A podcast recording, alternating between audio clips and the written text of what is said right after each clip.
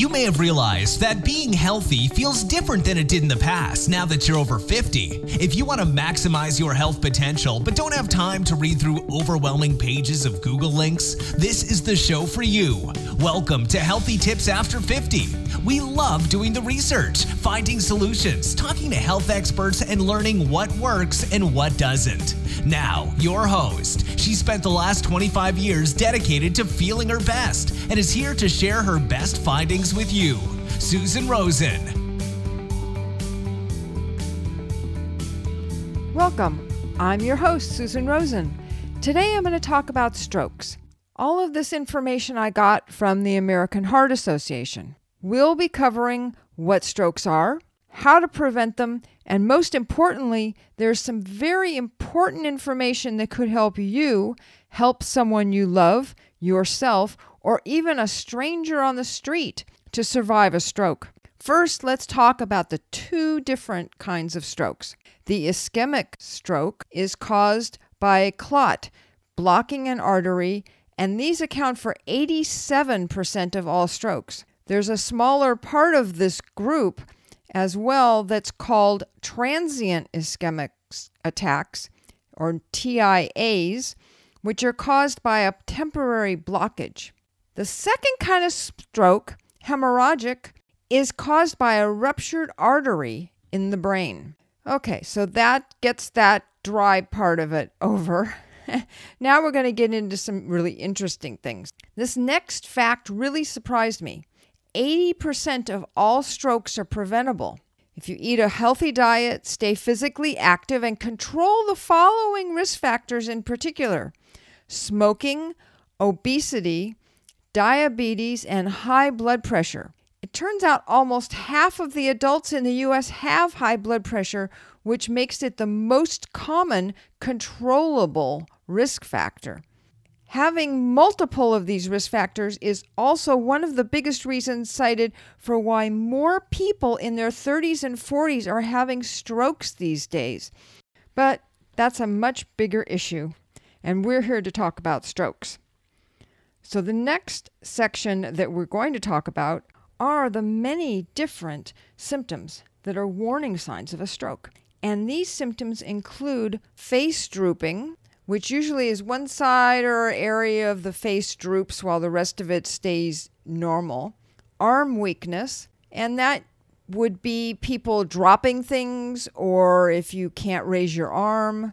Speech difficulty, slurring, or some other difficulty in talking. Then there's a bunch of them here, four in fact, that are all things that come on very suddenly. So, sudden numbness, which could be anywhere in your body, sudden trouble seeing in one or both eyes, a sudden severe headache, and sudden trouble walking. The medical and health community has created an acronym with the first letters of a few of these symptoms to help all of us recognize when we need to help someone who's having a stroke. That acronym is FAST, F A S T. The F is for face drooping. The A is for arm weakness. The S is for speech difficulty. And the T is for time to call 911. We all need to remember this acronym because we could help save a loved one, a friend, or more likely a stranger. As in two thirds of all cases, it's a bystander who recognizes what's happening and calls for help. So it's very, very important that you make a note of this and keep it in the back of your mind. So if you see somebody, you can go and help them. Calling 911 is very important. Don't try and drive someone to the hospital yourself, and most especially, don't do that if the person having the symptoms is you. That's the last thing you need to be doing. The ambulance and first responders are trained to start immediate treatment, which you and I obviously can't do. There's also a drug available to medical personnel and most of the hospitals, which can dissolve clots if the person who's having the stroke gets this medication within a three to four hour time period after the stroke starts. So you can see why getting to the hospital as fast as possible is so important, which means that calling 911 can make all the difference in how disabled you, your loved one, or someone else who's having the stroke will end up being after they come out of all of this.